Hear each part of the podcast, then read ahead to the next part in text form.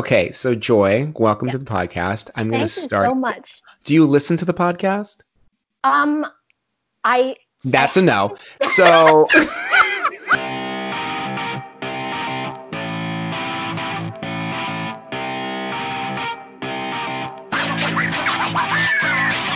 Hi, welcome to Outrageous, the podcast where we talk about race, media, culture, politics, and everything in between. My name is Chris. I'm in New York City, and I'm joined by my very best friends, Trisha in LA. Hello. And Jason in DC. One take, baby. You got it in one take. Okay, this has got to stop. Okay, it's this is. You know what? This is our 97th episode. Wow. I think. So 97 episodes. So I've I've said that 97 times at least, um, not counting the retakes. Uh, I mean, you just, you just, jumped over that, but we've got to do something to celebrate the. the well, for the big 100, I was going to talk about that off air, but oh, here we are. I think we should anyway, give our listeners a free episode. yeah, we won't charge for the hundredth episode. We will release the archives uh, after hundred. You can go back and listen to whatever you want for free. Uh, Hi. So this week we have a special guest. Her name is Joy. Hi, Joy. Hi. We brought Joy on because we know her, we love her. She's amazing. She can tell you more about how she's amazing. In the last episode, we talked a lot about Andrew Yang's op-ed in Washington Post, and the three of us were not Asian, or none of us are Asian American. I don't know if you knew that, listener. And we were like, we wanted to get a smart Asian American on the podcast to talk from a perspective that none of us have and so that's why Joy's here. She's smart, she's wonderful, she's fun. She's Joy. Hi, Joy. Hello. It's so, so good to be with all of you. so you, we were talking before we started. You and Jason go way, way, way back. Mm-hmm. Well, that is certainly true. But you know, I mean, I, I can't even count the years that I have looked. Sure, you up. can. It's just math. It's just... I don't. You just use your fingers, really maybe I don't want to count all the years, but I. yeah, but, that's uh, more like it. it's not just Jason. I have looked up to all of you and appreciated all of you um, for your intelligence, mm-hmm. eloquence. Oh, um, thank you. Your camaraderie, camaraderie with each other, your dedication to intellectual pursuit. So, of course, I would want to spend time with you. this is already off. We're keeping joy. We're I know. I know. I know. Regular rotation of joy. Four four way podcast. I mean, you two will have to split your share of the cash with her.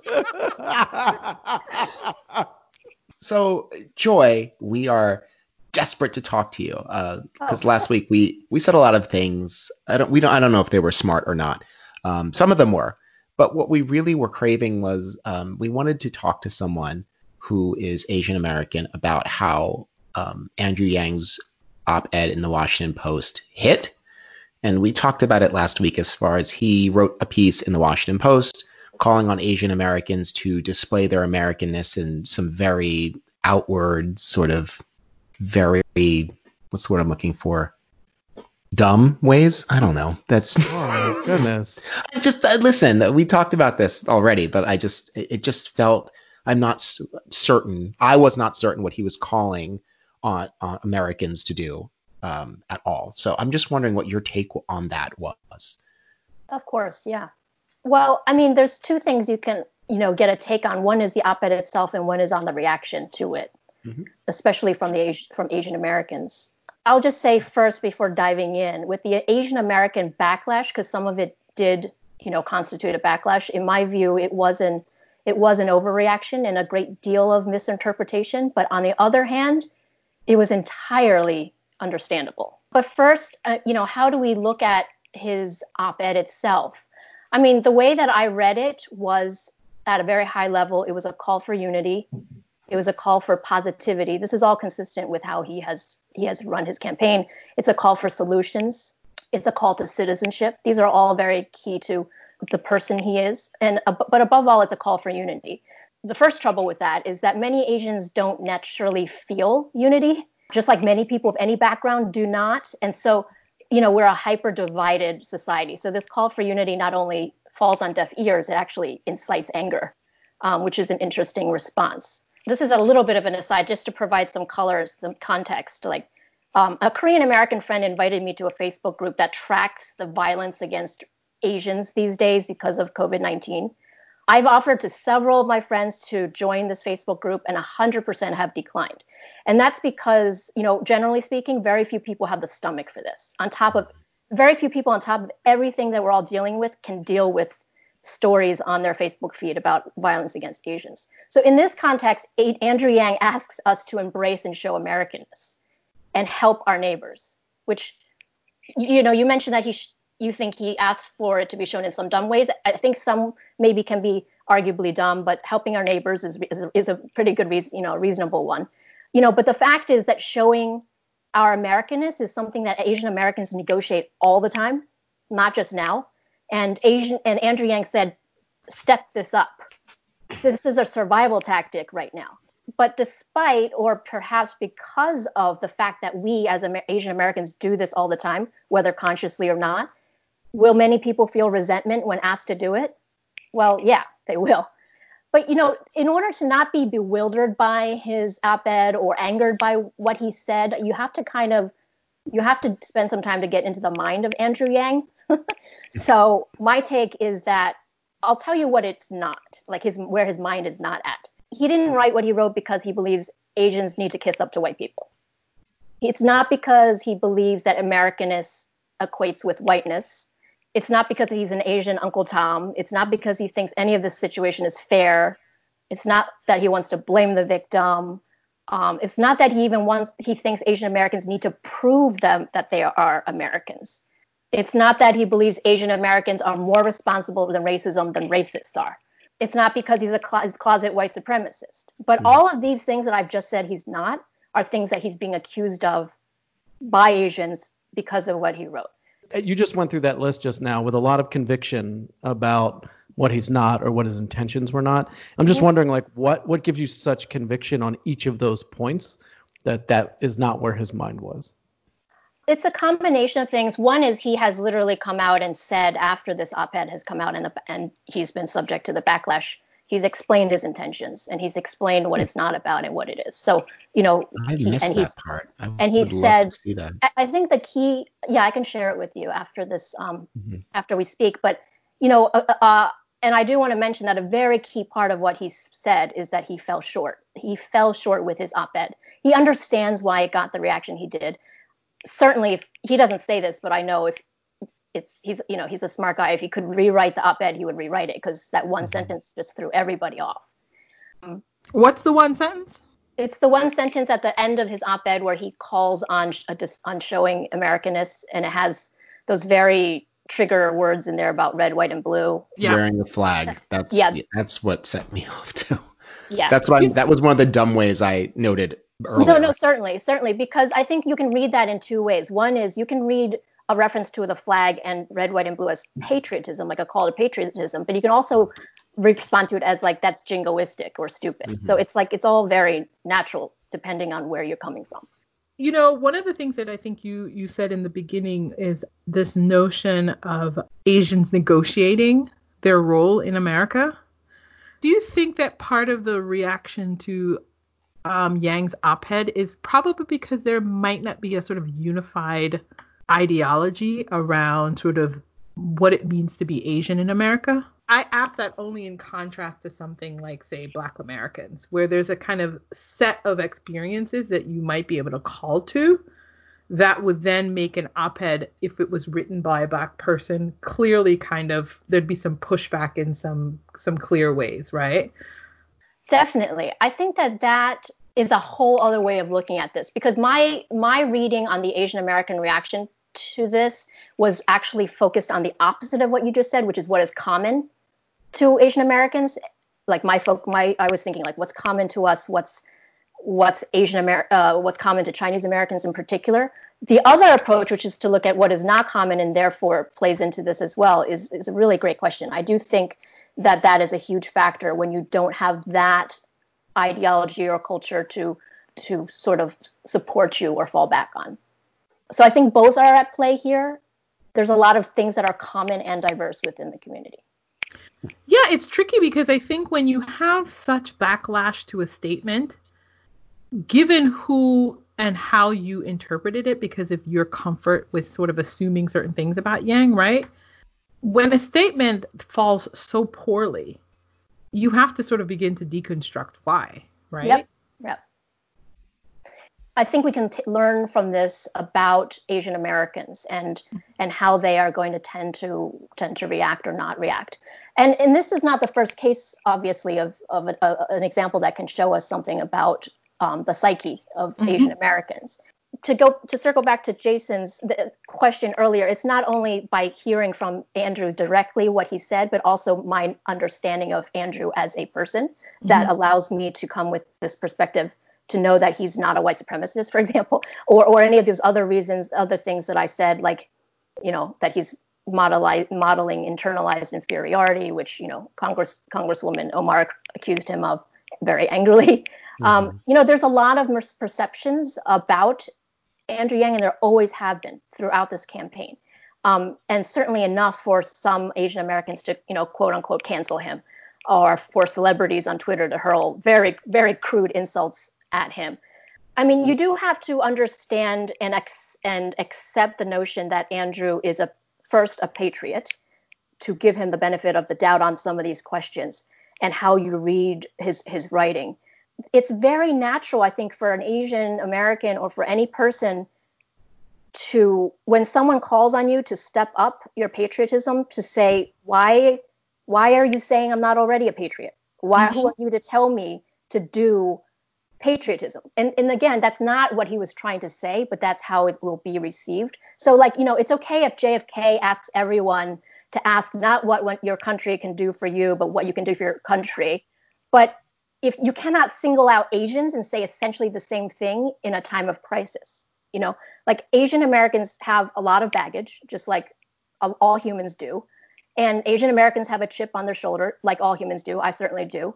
You know, we get triggered by all kinds of racial things um, all the time that most non Asian Americans don't even have the first clue about.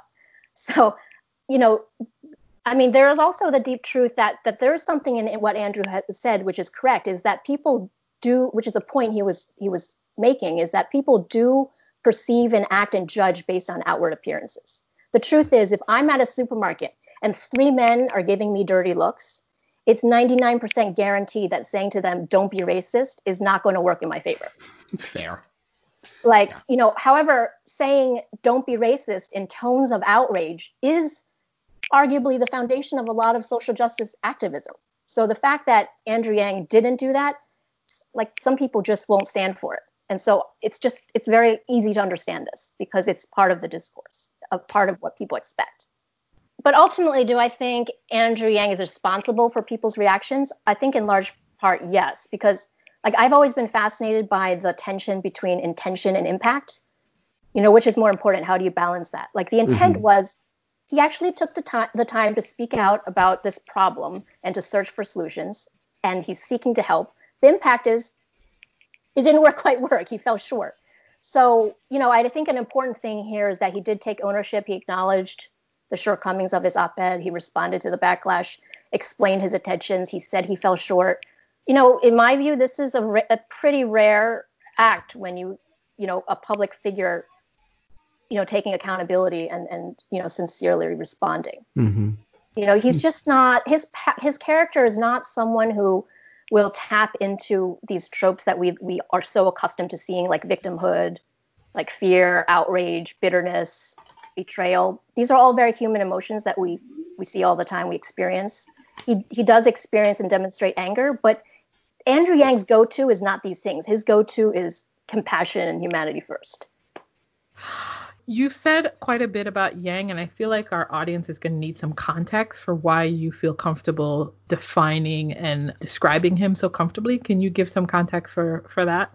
How do you know him? How do you feel comfortable saying interpreting so, his behavior?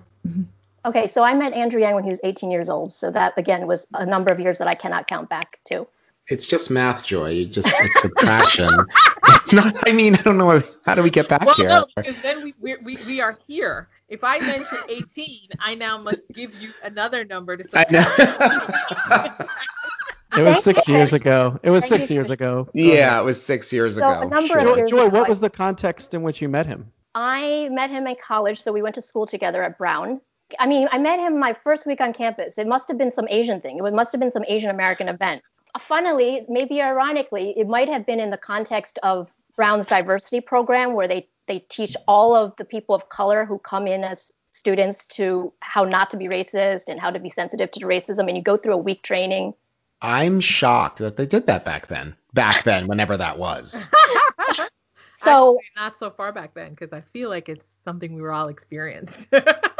I mean, I'm sure we were both. We were. I was a. I was involved with the Chinese Students Association, with the Amer- Asian American Students Association. We were all in the same circles. We had the same Asian friends. But that's one part. And then, and then I worked on his campaign for you know for over a year. So his presidential campaign. I was there on the day he dropped out in New Hampshire. I am very, very well acquainted with all kinds of reactions to Andrew Yang, including a lot, including Asian Americans who actually hate him one of the things I thought was noteworthy in your last comment is that you listed out a set of feelings, experiences that will not be a part of the Andrew Yang package. And I thought that that in some ways those were the reasons why he was attractive to certain groups. Could you speak a little bit more to why that was a strategy strategy for him, or why that became a strategy? You said there was like no resentment, no ang- I mean, occasional anger, but um, victimization, because those are sort of terms that I think are often used by people in the right to talk about minority experiences. But I think you cast it in a very different way. I was casting it in a more human way because it doesn't matter if you're left or right like you have we will have these human emotions but then of course any emotions can be weaponized by a, a political side.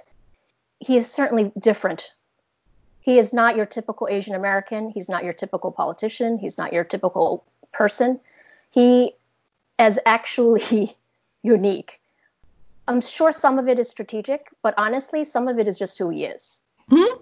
uh, he's very he is authentic. Um, he is he does believe that in making America think harder. And making America think harder means not falling into these traps. You know, some on the one hand, people who are against him say he's a pawn for white people. And then the reality is he actually recognizes that racism or racial identities can be a pawn used in a much larger game. Like he gets things systemically. You can see, perceive that when he answers questions, like when he was asked back in January, when he was doing some sort of a town hall event, someone asked him like this coronavirus thing looks like it's starting to get serious. Do are you afraid that asian americans will be hurt by this if this keeps going on? This is early days. And he said the best thing to avoid asian americans getting hurt by racism and violence in this context is for us to not have this vi- to, to tamp down this virus to solve the virus problem. In other words like he intellectually intuitively gets that racial violence against asian americans will ensue. This was before it even happened you know what he campaigned on was this combination of intellect like thinking through things and seeing things in a different way that honestly i felt is more intelligent than your standard politician and your um, and his heart which is he's genuinely doing this not because he wants to be president. He genuinely just wants to help people. That's how people who know him understand that. It is not about ego. It's not about power and ambition for him. That seems forgive me, uh, but it seems shockingly naive to then seek the presidency of the United States. Or maybe I'm just jaded by these times.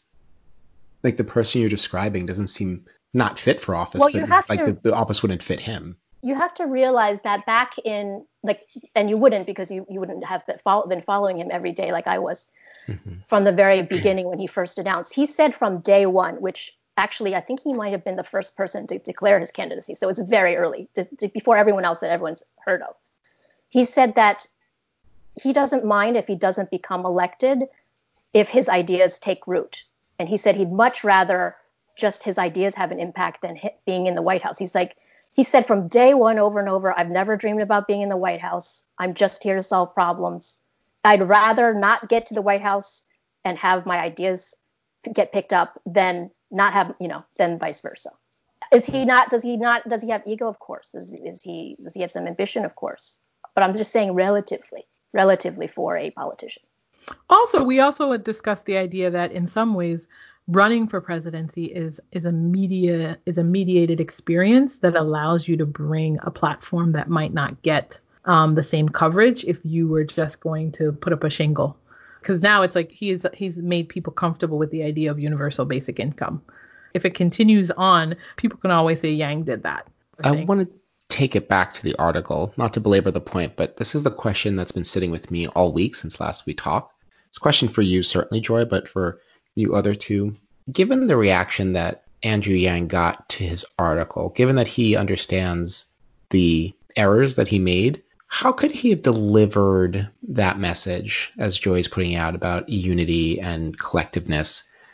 I guess my oh, this was my question in the treatment last week is like where did he go wrong here? Was it just really that last sentence where it's like wear a flag?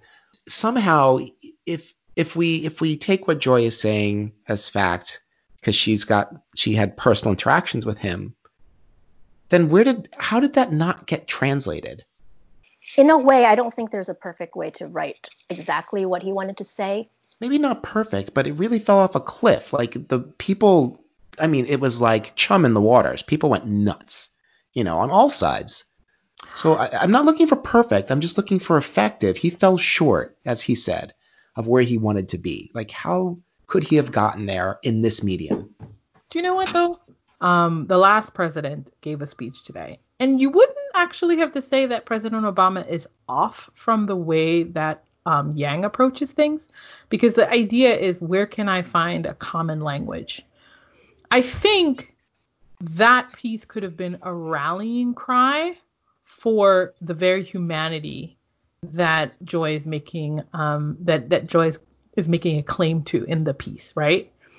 But the way you do that is not by singling out Asian Americans, but by actually sort of contextualizing the experience that Asian Americans are having in this moment. Yeah. Oh, yeah, I and, like that. You know what I mean? And then inviting people to move beyond the easy, making this about China virus and all of those kinds of things, which is exactly what that was meant to do, right? It was all distraction in some ways the piece submitted to that. It submitted to the distraction by putting the onus on Asians rather than sort of saying this is a these are your sisters who are being victimized by this narrative.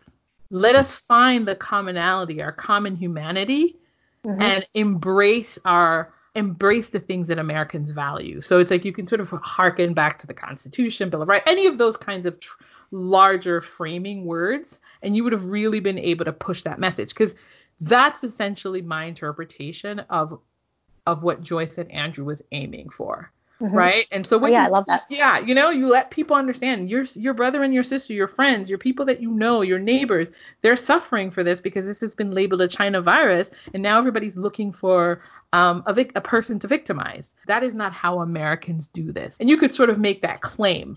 Um, you know, there are tragic moments in our history, and you can call to the truth of what happened during the Japanese internment period.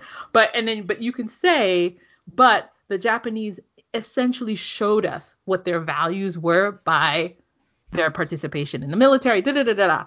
Let us use this moment to come together. Let us unify around these key values that all of us hold. Mm. That was, I think, a little bit more of. I think that's more the resonance that he was probably going for. Yeah. But but, but this it raises a question, and I'm kind of doubling down on Chris's question. And like, I don't understand what he was trying to accomplish. And and and you went through a list of like what you're sure you know were not his intentions but i don't understand what his intentions were. And, and again the comment i made when we last talked about it was like he seemed to be saying that asian americans should start doing something that they're not currently doing. And that's what i don't get. Like i don't I don't understand what he because it, would be one thing if like we've seen art. I mean, this is going to sound ridiculous, but if we had seen articles that like you know, Asian American doctors were refusing to treat people with COVID nineteen or something like that. But like, I'm not aware of. I don't. I don't know what the problem. The problem was that he was trying to solve, and mm-hmm. and, and you know, obviously a problem that is very relevant that we've been talking about is you know the way the virus has been characterized and violence against Asian Americans, et cetera. But the piece did not seem to be aimed at changing that because again he was speaking to what Asian Americans should do and I again, I don't know what Asian Americans weren't already doing that he was saying they should do. Like, do you have any perspective on that? Well, the way he answered the question when asked later was he was trying to highlight the, the problem as it existed. And then he was trying to also highlight the fact that Asian Americans are already heroes. Like they are, he, he mentioned statistic, statistic, which I think is actually very underreported, that um, 70 17% of Asian American uh, of doctors are Asian Americans. So they're already the ones that are they're dis, Asian Americans are disproportionately the ones that are on the front lines fighting yep. this virus. So you know he's highlighting these facts, unlike the idea that he's saying Asian Americans are not going to the front lines or not doing enough. In that sense, he miswrote because he gave Jason Yu and many others the impression that he was saying that you're not doing enough. That's certainly not his point here, but that's how it reads, and that's a, a flaw in the writing. The other point, which I mentioned earlier, is there is a there is an emphasis he is making on on performance, and I think that's an interesting strategy and an interesting tactic to raise in this situation. It's actually one that I use all the time. Like I perform all the time in ways I think will strategically, uh, you know, behoove me to to including sometimes wearing things, maybe not the flag, but you know, I I do consider these things in my calculus every day, how to like navigate the world. So sure. um, yeah, we all do. Right. Mm-hmm. So I think that he's making that subtle point, but it's way too it's just way too subtle for this forum and this audience. So I mean, and these and times. Also, the red, white, and blue thing. I, did he really say flag? I just remember the red. No, he said wear red, white, and blue. Yeah, he so I don't. Red, yeah, so I think that's different from saying the flag, but I do want to give some background information on the red, white, and blue. That was not and only for him a symbolism of patriotism. It's actually it might it's going to come across sounding like an inside joke, but it is something that he was planning to roll out like the week or two after in one of his because he's working on multiple projects right now. And one of the things he's apparently doing, and I don't know what it is, has to do with using those colors. So it came across. If you don't know that, then it's just going to come across offensively. But mm. you know, in his mm. mind, he's like thinking about his project, and it's it ties into the project that he has in the future. You know what I mean? That's so, interesting. That's very interesting context. that is really interesting. So it was pre-product placement. That is so valuable to know because that's yeah. value, but also I think instructive about some of the challenges I had with Andrew Yang's campaign, which is that I thought that it was often decontextualized. Like it didn't take history into consideration, which is part of its strength and I think part of its appeal, right? It's like, let us try to find solutions to these problems that we all agree we have. But the tricky thing about trying to find solutions to problems that we all see is that on some level, you have to also define what those problems are. And you have to be really clear to others that you understand what those problems are, not just the um, what they look like, but the root causes of them. And so I think that was also part of the um, the issue, even with the piece, is like you are not sort of giving the full flavor of what it means to be a minority group, even if you were trying to talk to Asian Americans in this piece. Part of what was always attractive about Yang, I felt, is that he was so solution driven that that's really sexy to people. Like, let's not get mired down into the problems. I'm tired of being mired down in problems. Let's get to solving it, right? Let's get some money in pockets and let's get da da da and all of those kinds of things, right? And that's also part of the element around universal basic income. One of the things that people have said about universal basic income is that in America, if America didn't have people of color, universal basic income would be very attractive. And you have to kind of unpack that a little bit, right? Because that's where you're going to get some of the resistance. But it's like, no, let's just give money out. And so, on one hand, I'm really attracted to the idea of like, let's just solve some problems. But then also, it can feel really superficial if you don't sort of take into consideration how these things are going to be read by different groups of people.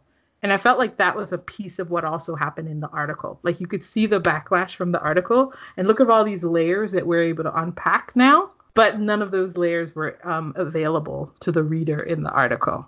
I do want to make a comment about your uh, Trish, what you're saying about the problems. I find it so interesting to hear what you said because my first uh, reaction before fully considering all the points you're making was to was an opposite reaction because what attracted to, me to Andrew Yang and his campaign by the way, it wasn't that he was Asian American. It wasn't that I knew him personally. It, it, definitely was for the quality of his campaign and his ideas. Um, it, it, what attracted me was specifically his diagnosis of the problems. So it's so fascinating to hear you say that that was what you gra- you struggled with that he didn't do that. In my view, you know, he actually diagnosed the problems better than anyone else up on that stage. I, I didn't actually agree with how they diagnosed the problems. That's why I was behind him because I felt like you can't solve, you can't be a problem solver for the for our country unless you actually understand what's going on with the problems. But listening to you, Trish, I think that there are aspects and levels of the problems that he didn't actually tend to tend to as much. But the ways he, the ways he did tend to it resonated with me. I think he needed to do in other ways to resonate with others. We're going to leave it there. Joy, in this time when you have so much time on your hands, what is something that you've seen, heard, read, or experienced that has been alleviating some of the trauma and stress of this unprecedented historical event? If since you're asking the question, I do have to mention my favorite um, TV my favorite TV. However, I have to say your favorite front, TV set, like you have one in your house that you're you're fond of, or TV show or program or series, I should say. However, okay. I will say up front that it is definitely not for everyone. Stop apologizing. What is it? Yeah, this sounds interesting. What's it going to be? Well, first I have to introduce the genre. The genre is Chinese drama. You can imagine, as with every other drama genre, it's a whole world unto itself. And out of this amazing genre, I will mention my favorite example of it, which is called Nirvana in Fire. It's not that easy to find. You can find it on YouTube with English subtitles. You know, it's a costume drama, as many of these Chinese dramas are. It's about political intrigue, it's about Chinese culture and values, it's about how to be a patriot and improve the country, and fight for your country, but also for your family and your loyalties to, you know, friendship and loyalties and the, t- and the ties that are you know blood ties. So it's um but the language the language is beautiful. You don't even have to speak mandarin but just from hearing it and, and reading the subtitles which obviously are far far far from perfect you do get a sense of the beauty of of the script the language um, and the and the acting is superb across the board Ooh.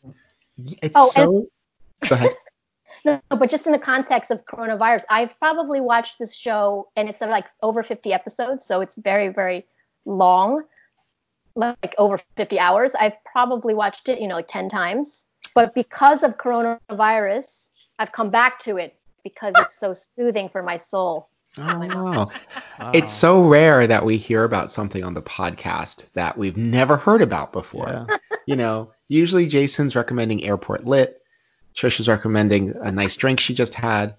Um, so this is great. I'm really going to look this up. Thank you. Make sure it's not dubbed.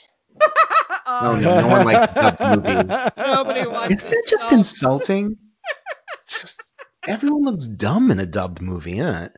Yeah, because it's just like you're not quite sure about the tone of voice. Like it's like what? Yeah, like you, right. the mouths are moving at different speeds. It's just God, it's so no. distracting. Joy, thank you so much for coming onto the podcast with us. We are so excited to see and hear you again. Uh, and maybe we'll have you back on. It, I think you did really well. You didn't know this was a test, but it was, and you passed. so thank you. Thank you for being here. Oh, it was such a pleasure. I'm so I'm so honored that you invited me to be on your podcast. Yay! All right, and on that note, everybody, bye. Bye. bye.